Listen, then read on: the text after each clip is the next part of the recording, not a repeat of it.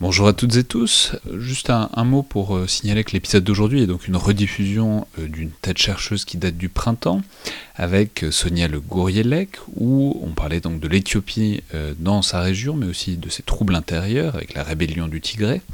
Alors évidemment c'est une rediffusion en raison de l'actualité puisque le TPLF du Tigré s'est allié avec d'autres groupes rebelles depuis et a considérablement avancé ces dernières semaines, pris euh, des villes clés du territoire éthiopien et euh, semblerait même en capacité d'aller jusqu'à la capitale, Addis Abeba, même si euh, ça, ça paraît une autre paire de manches quand même encore. Donc, rediffusion parce que ça me paraît utile, déjà parce qu'il n'y a pas tellement d'autres émissions prévues sur la question dans un futur immédiat, et qu'on parle peut-être trop peu de la situation éthiopienne. C'est un épisode qui avait le mérite de raconter aussi les racines de cette rébellion, avec notamment le fait que le Tigré bah, dominait traditionnellement la vie politique éthiopienne jusqu'à euh, la prise de pouvoir du Premier ministre Abiy Ahmed en 2018, et que donc cette rébellion c'est aussi une manière pour les forces tigréennes euh, de revenir sur le devant de la scène, et euh, c'est évidemment donc une question qui est extrêmement importante pour l'Éthiopie naturellement, mais aussi pour toute l'Afrique de l'Est parce que ça remet en question le rôle de puissance dominante et stabilisatrice d'hégémone euh, que voulait exercer l'Éthiopie dans la région. J'en profite par ailleurs pour signaler que sur ce format des têtes chercheuses, je suis très preneur de suggestions de la part des auditeurs qui sont intéressés par ce format et qui connaissent, disons, l'actualité, ou en tout cas publications marquantes euh, dans le domaine des études de défense et de sécurité, notamment en français. C'est pas toujours facile d'avoir des idées d'articles à discuter avec leurs auteurs. Ce qui implique euh, aussi qu'il y ait évidemment un, peu un enjeu méthodologique ou au moins un débat scientifique derrière l'article, comme le montrent la plupart des épisodes. Bref, si euh, les auditeurs qui, apprécient ce format ont des idées ou des envies, euh, mes, mes, DM, mes messages sont ouverts notamment sur Twitter. Et puis, vous pouvez aussi évidemment nous écrire à collimateur.irsem.fr. C'est naturellement très apprécié.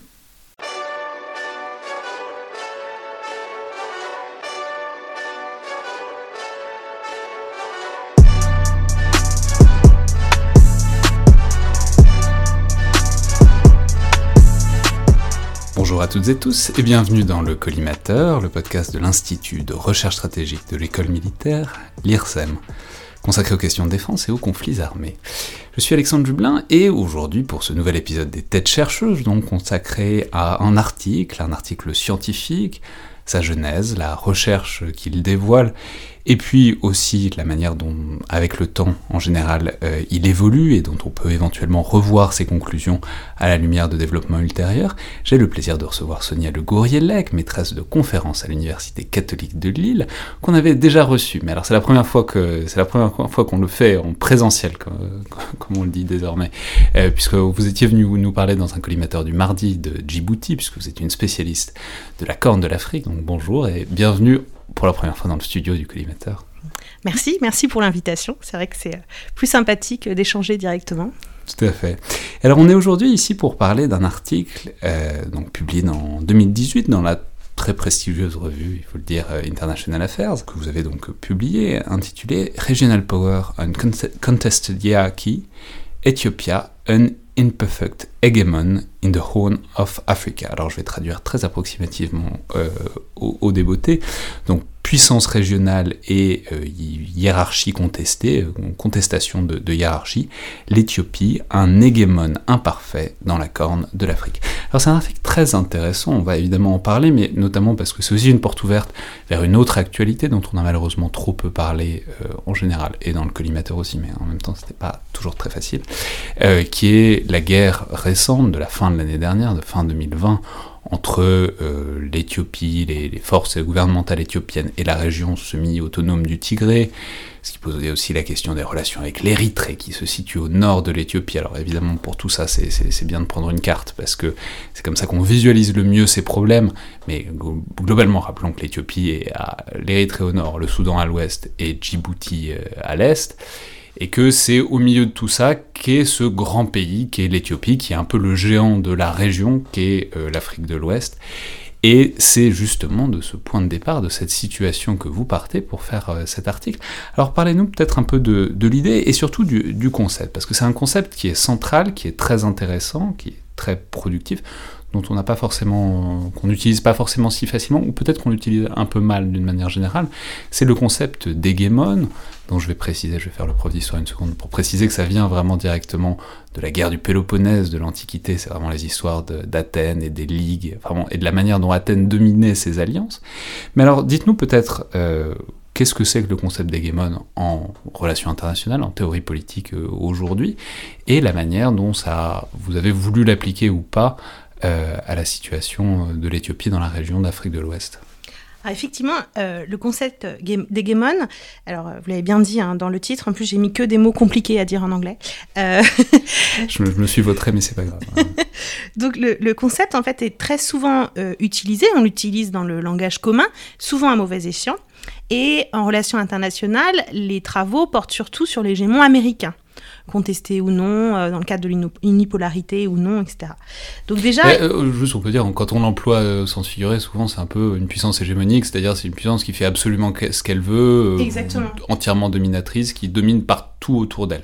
Or l'hégémon c'est un peu plus subtil que ça quand même. C'est plus subtil que ça parce que l'hégémon c'est pas simplement euh, une puissance qui impose ses volontés euh, à ses voisins ou au reste du système international. Un hégémon, il est accepté. C'est une hiérarchie. Euh, donc on part du postulat de base en général en relations internationales que le système est anarchique. Mais de plus en plus, on a aussi des travaux qui disent le système il est aussi hiérarchique. Et donc on, étudie cette hiérarchie avec différents concepts. Et effectivement, l'hégémon, bah, ça permet d'avoir euh, voilà une vision une euh, d'étudier le système international. Et l'hégémon tous les pays sont pas à égalité c'est pas simplement des trucs bilatéraux c'est en fait il y a des structures il y a des grands corps il y a des grandes entités dans un système international. Alors c'était Olivier Schmitt justement dans sa thèse qui disait que le système est normativement égalitaire mais dans la pratique il y a une hiérarchie. Et alors c'est ce que j'essaye d'expliquer des fois à mes étudiants en droit. Je dis les États-Unis c'est pas le, le Bangladesh Bien sûr que c'est un État égal une voix, ce sont des États, mais il y a une différence et il y a une hiérarchie en relations internationales. Donc c'est d'étudier ça. Et l'hégémon, c'est un bon concept pour l'étudier. Mais l'hégémon, c'est quoi? L'hégémon, c'est un État puissant sur, euh, pour différents critères, la démographie, militaire, économique. Mais euh, cette, il instaure donc une hiérarchie dans sa région ou dans le monde. Mais cette hiérarchie, elle est consentie. Le concept de consentement est très important dans la définition de l'hégémon. C'est consenti, c'est accepté par les voisins parce qu'ils y voient euh, bah, un intérêt pour eux euh, de protection. Euh, c'est pour ça que souvent on parle aussi de la stabilité hégémonique, parce que l'hégémon va protéger ses voisins, va instaurer une sorte de paix. On comprend exactement de quoi vous parlez si on songe aux États-Unis et par exemple à ce que peut être une organisation comme l'OTAN dont on parlait encore très récemment, qui est vraiment une organisation où bah, euh, clairement les États-Unis ont une place primordiale et où c'est accepté par tous les participants parce que tout le monde y trouve un peu son compte, en l'occurrence le, parapluie nucléaire stratégique de la dissuasion américaine. Mais ça montre que on peut accepter d'être en position de relative infériorité si on considère qu'au bout du voyage, au bout du chemin, on en a retiré un, gain net. Quoi. Exactement. Il ne s'empêche pas de critiquer, de challenger, mais on accepte finalement toujours euh, cette position parce qu'on y retire plus d'intérêt. Et, euh, ce qui est intéressant, c'est surtout étudié pour les États-Unis, les pays occidentaux, et c'est de se dire, bah, en relations internationales, on étudie trop peu euh, l'application de ces concepts qui sont souvent européano, américano centrés et appliqués aux périphéries. Bah, c'est de se dire à partir des périphéries ou des États du Sud, qu'est-ce que ces États et leur expérience nous disent de ces concepts ou les remettent en, question. Et euh, bah, l'idée, c'est que euh, on observe l'Éthiopie, euh, comme vous l'avez dit dans la présentation, dans sa région, c'est la puissance régionale. 112 millions d'habitants, les voisins, c'est 3 millions au nord, 40 à l'ouest, 1 million à Djibouti, 12 millions en Somalie peut-être. Donc c'est la puissance régionale économiquement, depuis quelques années, on s'est rendu compte que euh, qu'il y avait un grand développement. Ils ont un, un, modèle de developmental state basé sur des États asiatiques. Ils veulent être un État euh, intermédiaire en termes de revenus d'ici 2025. Enfin, il y avait vraiment une grande dynamique. On peut dire, alors parce que peut-être que les auditeurs sont pas euh, entièrement au fait de l'actualité des chiffres de croissance éthiopiens au quotidien, ça, ce serait compréhensible, mais vraiment, ça fait des années et des années qui, qui font valoir des chiffres de croissance à deux chiffres, etc. Alors même si bon, ça, ça peut être éventuellement un peu discutable, mais dans tous les cas, c'est, il se présente comme un pays émergent de loin, mais émergent en tout cas dans la région. Exactement. les, entreprises chinoises s'installent en Éthiopie. Euh, beaucoup d'entreprises, H&M, etc., s'installent maintenant euh, en Éthiopie. Alors là, on est dans une période, une conjoncture un peu différente, mais regardons sur un temps un peu plus long. donc il y a vraiment une dynamique voilà, économique et militaire également. C'est une puissance militaire du continent qui participe à beaucoup d'opérations de maintien de la paix, etc. Bref, tous ces critères font que c'est une puissance régionale. Et en plus, dans les discours et dans les textes, il y a une volonté d'être un hégémon, au sens d'être accepté par ses voisins, d'être un hégémon bienveillant. Notre priorité, c'est la sécurité et le développement économique, et ça passe par une région stable. Et du coup, on va être un peu euh, euh, les gendarmes, les policiers de la région pour stabiliser la région dans notre intérêt et dans la celle des voisins. Ouais, alors c'est peut-être le moment de dire aussi qu'il y a un passif assez lourd, puisque euh, même d'un point de vue régional, c'est-à-dire il y a eu une longue guerre, une très très longue guerre d'indépendance entre l'Érythrée et l'Éthiopie, qui a duré une trentaine d'années, qui s'est terminée, euh, globalement en 1991. Euh, de 61 à 91, mais où, donc on voit bien le problème que c'était, c'est-à-dire, bon, parce que l'Éthiopie voulait que l'Érythrée fasse partie de l'Éthiopie, etc. Mais on, voit bien le problème, c'est si on est dans une guerre frontalière euh, au quotidien, évidemment, c'est pas exactement les conditions euh, favorables du décollage économique, et donc il y a l'idée que dans cette région qui a connu tant de troubles, spécialement, enfin, depuis 30 ans, notamment dans les années 90, bon, il y aurait quand même un intérêt à stabiliser tout ça sous la, le grand, la grande tutelle de l'Éthiopie et que, en fin de compte, même si c'est des relations un peu inégalitaires, ça bénéficierait évidemment à l'Éthiopie, mais ça bénéficierait à tout le monde. Exactement. Et du coup, bah là, c'est presque, voilà, c'est terminé tout. Eh bien non, parce que dans les faits... Ce n'est pas la fin de l'histoire. Et non, ce n'est pas la fin de l'histoire. L'Éthiopie se présente comme un hégémon, au sens un hégémon bienveillant, s'il faut vraiment préciser la, définition. Et en fait, quand on regarde euh, depuis 20, 30 ans, même plus, le bilan de, cette, euh, de cet hégémon, bah, la Corne de l'Afrique ne va pas très bien. Alors, vous, l'avez, vous avez parlé de l'Érythrée, la guerre 98-2000, et euh, le fait que, euh, je ne rentre pas dans les détails, mais que l'Éthiopie ait refusé d'appliquer les règles du droit international a participé à une radicalisation du régime érythréen qui est aujourd'hui présenté comme un régime totalitaire. La Somalie, ceux qui suivent un petit peu l'actualité, euh, c'est une catastrophe. Euh, on ne sait pas quand il va y avoir des élections. C'est une catastrophe depuis longtemps et ne parlons même pas de ce que ça a été dans les années 90. Enfin bon, c'est Djibouti. Euh, vous, étiez venu en parler, donc donc c'est mais c'est tout un chapitre. Mais il y, a une stabilité, mais bon, il y a quand même des limites à ça. en tout cas, il y a des questions qui se posent. Donc bon, on peut pas dire que si si l'Éthiopie est l'hégémon, euh, il faut peut-être faire le bilan et poser quelques questions. Exactement. Il a peut-être raté son bilan au niveau euh, régional en tout cas. Donc euh, c'était un peu ce constat en fait. Je suis partie de ça pour faire l'article, c'est me dire, ok, les textes, les faits font que c'est une puissance régionale qu'on peut comparer à un hégémon qui se présente comme un hégémon bienveillant. Le bilan n'est pas terrible et pire que ça, dans les voisins contestent l'hégémon. les voisins ne le trouvent pas légitime pour différentes régions, raisons liées à la religion, par exemple. Euh, j'ai entendu à Djibouti, euh, ils sont pas légitimes, ce sont les chrétiens de la région, euh, la région est musulmane, etc. Donc il y a différents critères également, différents facteurs qui permettent de dire les voisins refusent cette hégémonie. Et du coup, bah, la thèse en fait de l'article, c'est de dire eh bien c'est un hégémon imparfait. Il se vit comme un hégémon bienveillant, mais dans la pratique, il n'en a pas le bilan, et en plus il est contesté, sa légitimité euh, est contestée par ses voisins. Euh, très bien, mais alors, euh, du coup, comment est-ce qu'on peut faire en quelque sorte l'actualité de ça? C'est-à-dire, on a vu qu'il y a des... C'est-à-dire, ne serait-ce que du point de vue que du fait qu'il y a des guerres régulières avec l'Érythrée, etc., on voit bien que l'hégémonie, elle est de toute façon pas stable. C'est-à-dire, c'est il y a besoin de la réaffirmer et de la réaffirmer euh, périodiquement par la force. Mhm. Ce qui, on mesure, n'est pas forcément l'objectif d'un système hégémonique euh, vécu pour être stable. Donc, euh, comment dire, comment est-ce que, voilà, comment est-ce qu'on peut le voir au côté. Alors déjà, pourquoi est-ce, pourquoi, pourquoi est-ce que ça marche pas? Pourquoi est-ce que ça marche pas? Parce que, alors, oulala, il y a tellement de raisons. non mais c'est-à-dire parce que c'est, pour essayer de sortir un peu du truc voilà, c'est la Corne de l'Afrique, c'est l'Afrique de l'Est, euh, c'est euh, des euh, guerres tribales, c'est le désert, c'est des frontières qui sont mal faites et qui du coup créent tout un tas de conflits. Autant de choses qui ne sont pas évidemment totalement fausses, mais qui sont souvent une réduction un peu orientalisante, disons, des, conflits d'Afrique de l'Est. Si on essaye d'aller un peu plus dans le détail que ces grandes explications intemporelles, qu'est-ce qui qu'est-ce qui fonctionne pas et qu'est-ce qui n'a pas fonctionné dans la tentative de l'Éthiopie de stabiliser la région? Alors, euh, je donnerais deux éléments. D'une part, je pense que l'Éthiopie souffre continuellement euh, à la fois de son histoire, parce que ça a été un empire, donc les voisins voient l'Éthiopie comme euh, continuant à avoir des pratiques impériales qui ne respectent de prédation, qui ne respectent pas forcément le droit, etc.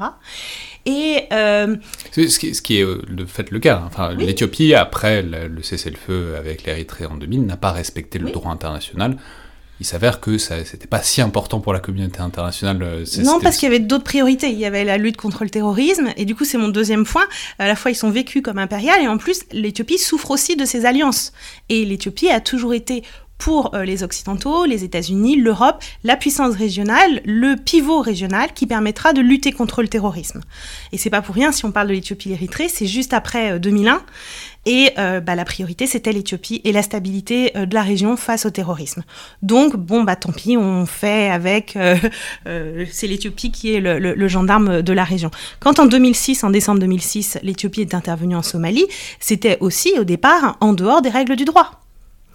Euh, et ça avait été, euh, bah, comme pour les États-Unis en Irak, la question de savoir si c'était une attaque préemptive ou euh, une guerre préventive, et donc de savoir si elle était légale ou pas. Donc ça, c'est arrivé quand même à plusieurs reprises.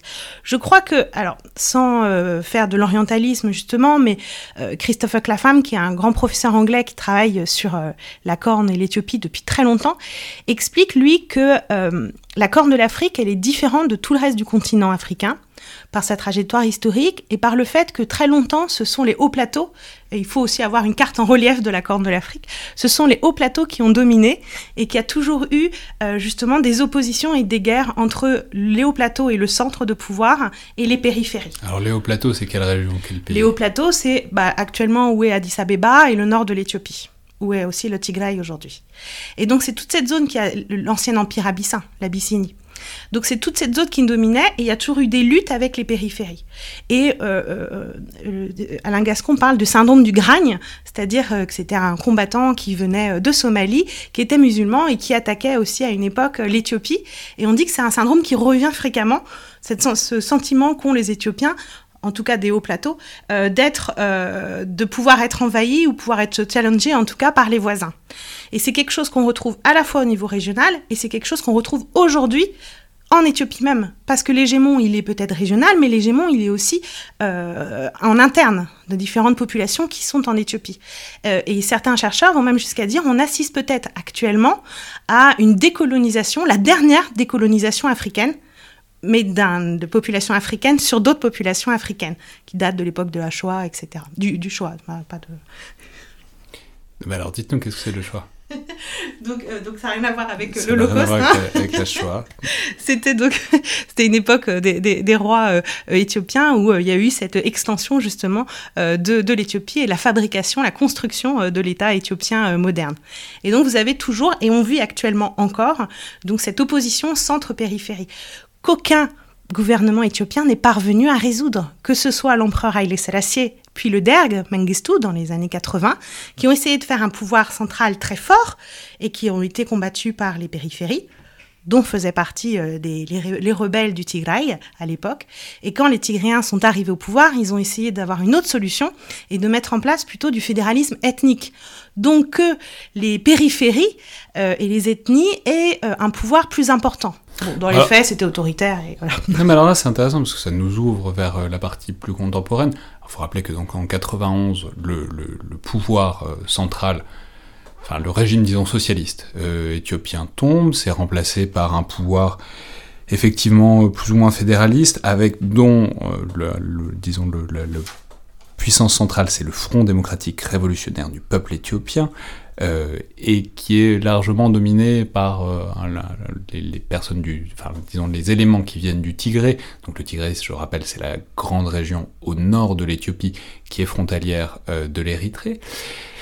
Donc, une fois que ce, rappel est fait, on sait que donc à la fin de l'année dernière, il y a eu des troubles, disons, voire même une guerre complètement ouverte. On peut dire une guerre civile aujourd'hui. Hein. Voilà, entre le Tigré qui est une région qui, depuis 30 ans, dominait globalement la vie politique éthiopienne et euh, le pouvoir central, puisque les, forces tigrènes avaient un peu perdu euh, ce pouvoir euh, depuis, disons, un an, en fin d'année dernière.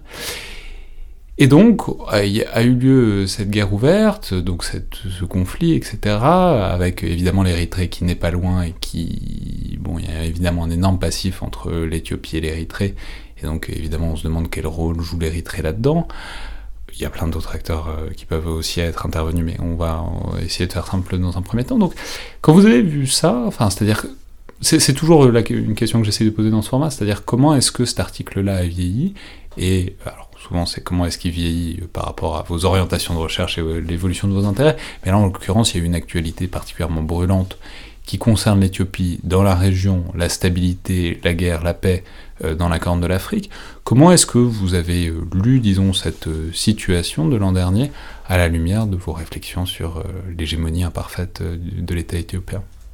Alors, euh, je me suis replongée dans l'article en préparant justement l'émission et euh, j'ai été un peu rassurée. Alors certes, je parle principalement du pouvoir qui était en place à l'époque, donc qui est effectivement une coalition qui était au pouvoir, mais la coalition était dominée par un parti, un parti ethnique, qui est le parti euh, de TPLF, donc qui vient du Tigré.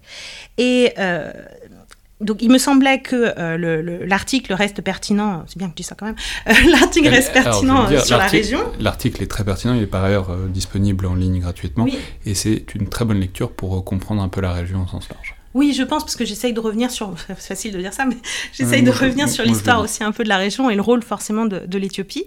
Et euh, donc, il me semble que les grandes lignes, effectivement, euh, restent pertinentes. Euh, L'Éthiopie reste qu'elle est. Elle a toujours un rôle très important au sein des opérations de maintien de la paix, qui peut expliquer aujourd'hui pourquoi on a une paralysie ou un silence des organisations internationales? Donc on comprend bien aussi en fait la situation actuelle. C'est-à-dire l'Éthiopie met la main à la pâte sur euh, tout ce qu'il y a à faire sur le continent africain, parce que c'est une des armées qui est très loin d'être ridicule euh, au sein de l'Union africaine.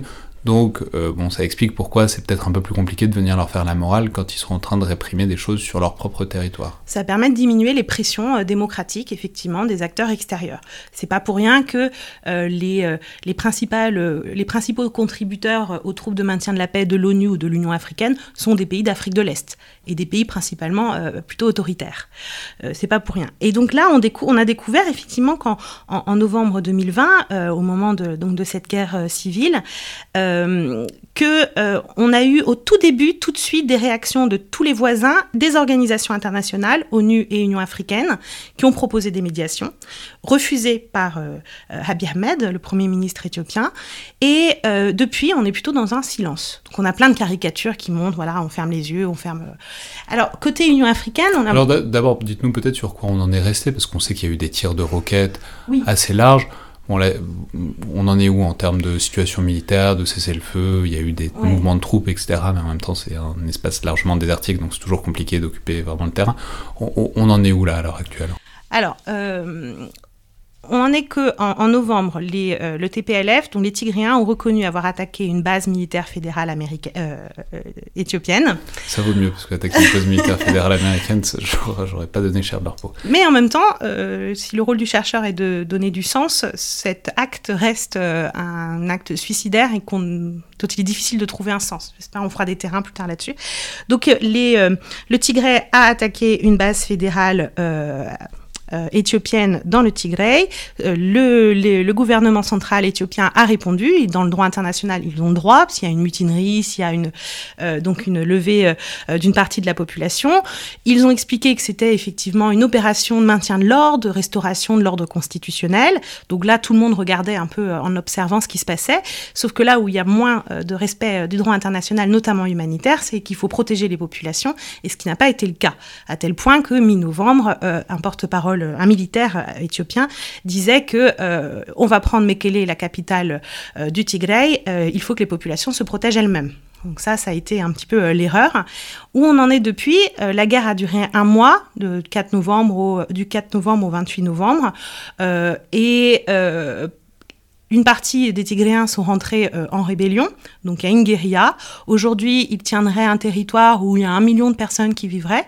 Ils sont a priori, ils ont un gros soutien de la population, parce qu'effectivement, il y a eu beaucoup d'exactions, soit des, des Érythréens qui sont présents sur place, des forces érythréennes présentes sur place, que le régime éthiopien a longtemps nié, puis reconnu, soit des oui, forces parce que rappelons que c'est une frontière pas particulièrement Oui. euh, inviolable, donc euh, c'était le moyen pour les Érythréens, qui sont, on peut le rappeler, une dictature militaire quand même, euh, qui, Oui. qui, qui- qui a toujours des vues sur, pour grignoter un peu. C'était un moyen de faire des petites incursions en territoire éthiopien, quoi. Oui, et les relations allaient mieux entre l'Éthiopie et l'Érythrée, et c'est ce qui a valu à Abiy Ahmed, le Premier ministre éthiopien, d'obtenir le prix Nobel de la paix pour cette réconciliation euh, avec l'Érythrée. Donc il a été soutenu euh, dans son opération par l'Érythrée et par euh, des milices Amara, qui sont une autre population plus au sud du Tigray. Donc vous avez eu beaucoup il y a eu beaucoup d'exactions, et on en est aujourd'hui aujourd'hui à un moment où les forces du Tigray ont, disent accepter les propositions des Américains, c'est-à-dire de négocier, qu'il y ait un dialogue national, de poser les armes, etc. Mais c'est refusé par Addis Abeba. Puisqu'il faut dire qu'il va y avoir des élections en Éthiopie, des élections euh, nationales. Elles ont été reportées à nombreuses reprises à cause du contexte sanitaire. Ça a été l'étincelle hein, aussi euh, qui a provoqué le conflit avec le Tigré en, en novembre. Et donc il y a des élections lundi qui vont, selon le gouvernement éthiopien, qui devrait être euh, le- une journée de la démocratie et que ce sera les élections les plus, euh, euh, les plus fair and, euh, de, l'histoire de l'Éthiopie. Néanmoins, vous avez de nombreuses régions qui ne pourront pas participer au scrutin à cause de la situation sécuritaire, à cause de problèmes aussi pour euh, apporter les bulletins de vote, etc. Donc ça ne sera pas nécessairement très représentatif. Et on peut essayer d'imaginer que bah, si euh, euh, le pouvoir central ne n'accepte pas non plus euh, euh, bah, de baisser les armes et d'un dialogue national, c'est parce qu'il y a ces élections, ils veulent jouer sur le côté euh, nationaliste. Euh, mais là, on est très très loin euh, d'un dialogue national, puisque euh, le parti et nombreux autres partis ont été déclarés des partis terroristes. C'est ce qui met toujours une bonne ambiance euh, avant des élections. C'est Euh, difficile de se retrouver autour d'une table. Ouais, c'est peut-être l'objectif. Non, mais alors du coup, puisqu'on a là un point sur la situation, disons, interne, qu'est-ce que ça fait, euh, ou ça ne fait pas, à l'hégémonie de l'Éthiopie dans la région? C'est-à-dire, vous venez de nous le dire, les relations avec l'Érythrée sont un peu meilleures. Euh, Il y a le Soudan à l'ouest, le Soudan c'est toujours un peu compliqué parce qu'il y a le Soudan, le Sud-Soudan, et bon, on sait que c'est pas, c'est pas, tout ne va pas mieux pour le Il y a mieux une dans le transition mieux. en cours, oui. Voilà, bon, c'est un peu, il y a un chantier quoi. Euh, non, mais qu'est-ce que ça fait, disons, ces troubles internes à l'Éthiopie, à sa position dans la région et à l'espoir, euh, bon, alors même si on a vu que c'était c'était déjà largement entravé même avant l'année dernière, que, bah sous euh, la tutelle bienveillante de l'Éthiopie, euh, l'Afrique de l'Est sorte enfin, euh, disons, de la stagnation économique et des crises à répétition. Alors, qu'est-ce que ça fait? C'est que ça remet totalement en question la crédibilité et la légitimité de l'acteur éthiopien au niveau international. Au niveau régional, j'en suis pas si sûre. Pourquoi? Parce qu'au moment du conflit, euh, Abiy Ahmed a lancé une campagne diplomatique dans toute la région et il a obtenu le soutien de tous ses voisins dans cette campagne et c'était même un soutien personnel à Abiy Ahmed. Euh, donc je ne sais pas si ça a beaucoup euh, remis en question sa crédibilité, sa légitimité. En tout cas, ça a affaibli la puissance éthiopienne, puisque économiquement, euh, ben, c'est une économie basée sur euh, les infrastructures, avec une grosse dette, et euh, ben, il faut faire fonctionner ces infrastructures pour pouvoir rembourser la dette. Ça a remis en question sa crédibilité en tant que pivot auprès des, acteurs internationaux qui commencent à s'inquiéter de cette situation. Et surtout, tout le monde est dans une période d'observation parce que la déstabilisation de l'Éthiopie, l'explosion de l'Éthiopie, ça risque d'avoir des répercussions sur toute la région. Ça, on a déjà euh, à la frontière du Soudan, où il y a eu une contestation frontalière. On a pensé qu'il y aurait peut-être même une guerre avec le Soudan. Ça donne aussi, euh, les, euh, ça donne aussi beaucoup plus de liberté à l'Égypte, à l'acteur égyptien, qui recommence, qui refait une entrée euh, euh, très forte. Enfin, il n'est jamais vraiment parti dans toute la corne de l'Afrique, parce qu'il y a aussi euh, une opposition entre l'Éthiopie, le Soudan et l'Égypte sur la construction d'un grand barrage sur le Nil qui affaiblirait euh, l'Égypte. Donc là, on a aussi un retour de l'Égypte qui a les coups des plus franges aussi avec les acteurs internationaux, parce que bah, ils peuvent montrer, regardez ce que font, ce que fait l'Éthiopie et Abiy Ahmed sur son territoire. Ça, Ça, on en parlera un jour parce que c'est c'est vraiment un plan de conflictualité énorme qui va arriver. C'est l'idée qu'il y a un gros barrage qui est sur le Nil. Ça, enfin bon, je, je, je sais pas ce que ça va devenir, mais je, je vois pas comment ça, enfin, ça ne peut pas exploser d'une manière ou d'une autre. C'est très inquiétant. Il y a eu des menaces de bombardement du, euh, barrage par les Égyptiens. Euh, là, en juillet, les Éthiopiens vont rentrer dans la deuxième phase de remplissage de ce barrage. Euh, les Égyptiens et les Soudanais n'ont pas réussi à réinstaurer le dialogue avec, euh, avec l'Éthiopie. Les Américains ont supprimé les aides. Donc, euh, Trump, avant le conflit de novembre avait supprimé les aides suspendues, en tout cas, aux, aux Éthiopiens pour les forcer à aller euh, autour de la table. C'est vraiment euh, le barrage est très intéressant parce que euh, c'est une continuité en Éthiopie. Ça a été lancé par Meles Zenawi, le précédent premier ministre qui était tigrien. C'est maintenu et Abiy Ahmed, le nouveau premier ministre, se bat aussi pour ce barrage. C'est un symbole fort hein, de nationalisme pour les Éthiopiens. Ils l'ont construit eux-mêmes sans l'aide de personne et ils comptent bien aller jusqu'au bout.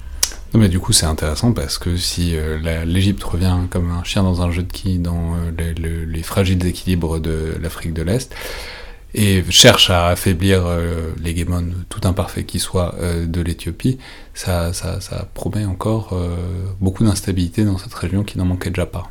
Oui, on est très loin de stabiliser la région et les semaines, les mois qui viennent, il faudra observer ce qui se passe en Éthiopie parce que c'est le double destin de toute la région qui va se jouer Eh bien, c'est sur cette euh, conclusion légèrement euh, dramatique que, on va, s'arrêter. Donc pour cet excellent article que je recommande encore, qui est disponible en ligne, euh, donc article paru dans International Affairs en septembre 2018, avec un titre qui est donc décidément très piégeux, mais auquel je vais encore m'essayer. Regional Power and Contested Hierarchy, Ethiopia, An Imperfect Hegemon in the Horn of Africa, que vous avez donc publié Sonia Le. Merci beaucoup. Merci.